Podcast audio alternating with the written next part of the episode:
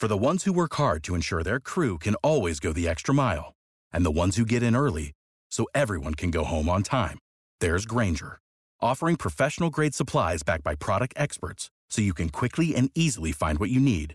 Plus, you can count on access to a committed team ready to go the extra mile for you. Call, clickgrainger.com, or just stop by. Grainger, for the ones who get it done.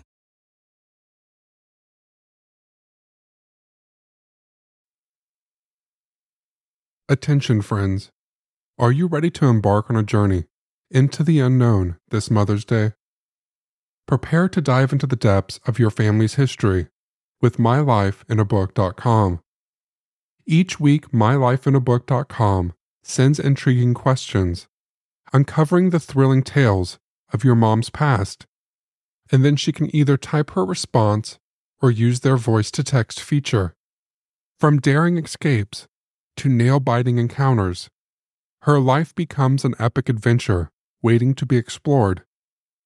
This Mother's Day, give the gift of excitement and intrigue with mylifeinabook.com. It's a thrilling ride through your mom's life that you won't want to miss. I gave this to my mom last year, and let's just say I didn't know my mom as well as I thought I did. Check out mylifeinabook.com and use code Shane at checkout for 10% off. Create an unforgettable gift for your mom this Mother's Day. That's mylifeinabook.com and use code Shane for 10% off today.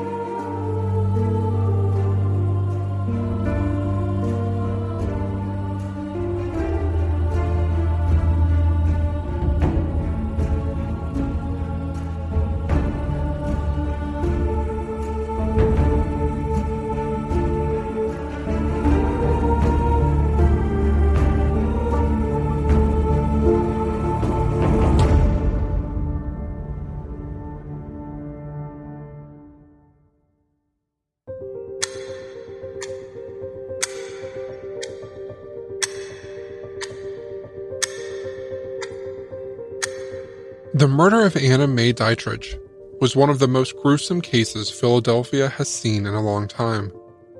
With what police had learned about Anna's life, they were baffled. Who would murder a woman who, by all accounts, was a sweet and caring person? When police made the discovery of her head, they noticed something was missing.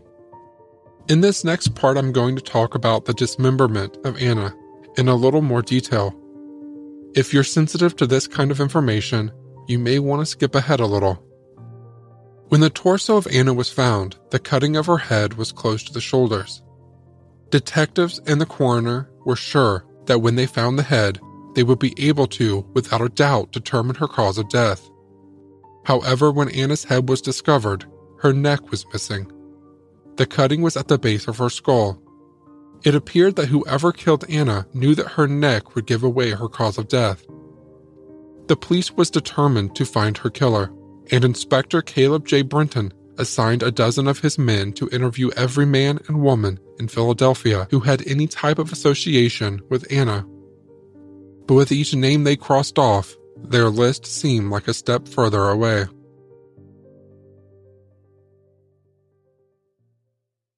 They decided to visit someone who may have known Anna almost as well as her sister, David L. Marshall. They called and asked Marshall to come in for an interview. They believed Anna had placed her trust in Marshall and may have told him things she didn't dare tell anyone else. They asked him about Anna's potential suitors. Marshall told them there was a man she talked about named Nicholas, but said the last time she went to see him, it appeared things weren't going well with him. That was the last time he saw her, he told police, 10 days before she disappeared. Sergeant Dahlstrom asked him about his relationship with Anna, if they had gone out, or if he had any romantic interest in Anna. Marshall was adamant there was nothing going on between them, that he was happily married with a 12 year old daughter. Police next asked him where he resided with his wife and daughter. Marshall told them they lived in Bywood in a nice, comfortable home. The questioning was routine, but they still needed to follow up at his house and talk to his wife to see if there was anything they were missing. When they got to the Marshall home, Miss Marshall couldn't believe that David had anything to do with the murder, and that it was ridiculous to even suspect him. Detectives walked the home and opened a closet door and found a portion of a rug. Miss Marshall explained that the rug had been there since they bought the house, but before she could continue, David told her that he recently brought it home after redecorating his office. Miss Marshall suddenly remembered and agreed with him, which raised a flag to the detectives. They told Marshall they wanted to go down to his office on South 17th Street and look over a few things there. When they got there, they noticed the floor had been recently revarnished with new rugs. He often did this to make his office look more becoming, that he didn't want his office to look run down to his patients. They asked him why there was bloodstains in one of the dressing rooms, as well as under the varnish of the floor. He quickly explained that he held a party there and someone busted their nose.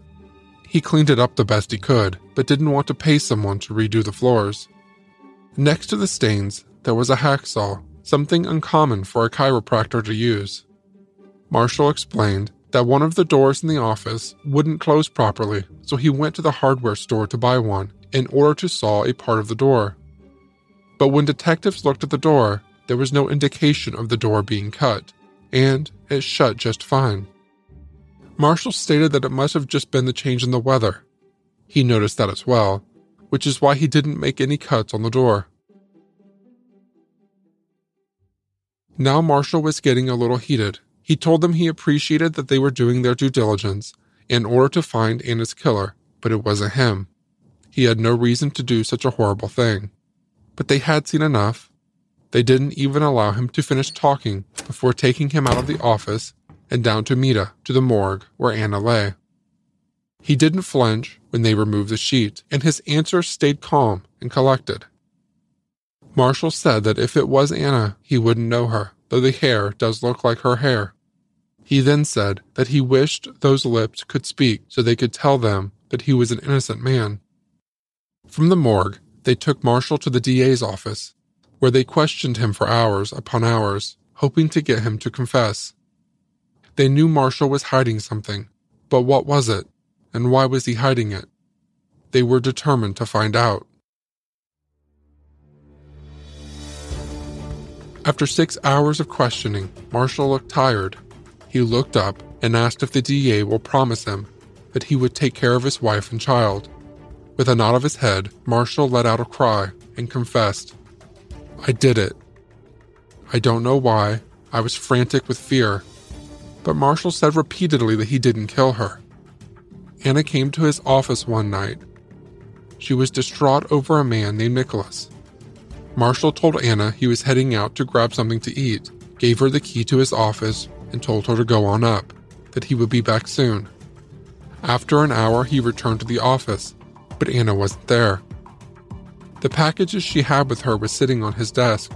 The door to the bathroom was closed, so he assumed she was in there but after a while, she didn't come out.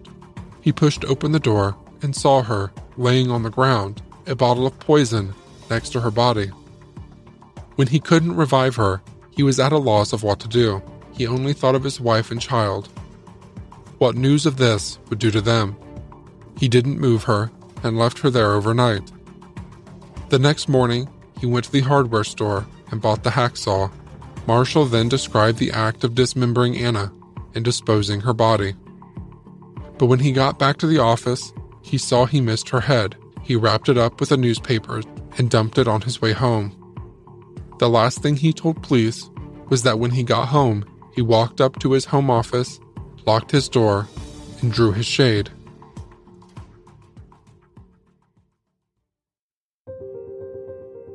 That was that. Marshall just confessed to dismembering the body of Anna May Dietrich that Anna was depressed and took her own life, that he was scared for the reputation of his family and did what he thought was best to protect his wife and daughter. But there was something that Marshall didn't know. Something that made this confession unbelievable to police. A toxicology report was done on Anna when she was brought to the morgue in Mita, and the results? Not a single ounce of poison was found in her system.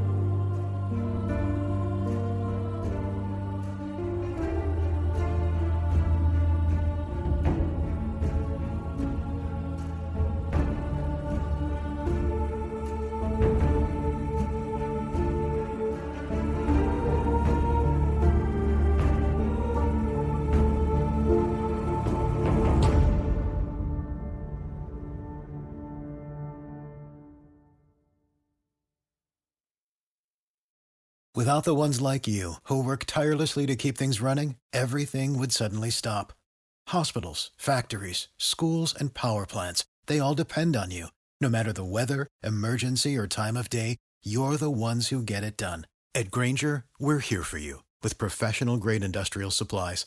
Count on real time product availability and fast delivery. Call clickgrainger.com or just stop by. Grainger for the ones who get it done. When you need mealtime inspiration, it's worth shopping Kroger, where you'll find over 30,000 mouthwatering choices that excite your inner foodie. And no matter what tasty choice you make, you'll enjoy our everyday low prices, plus extra ways to save, like digital coupons worth over $600 each week. You can also save up to $1 off per gallon at the pump with fuel points. More savings and more inspiring flavors make shopping Kroger worth it every time. Kroger, fresh for everyone. Fuel restrictions apply.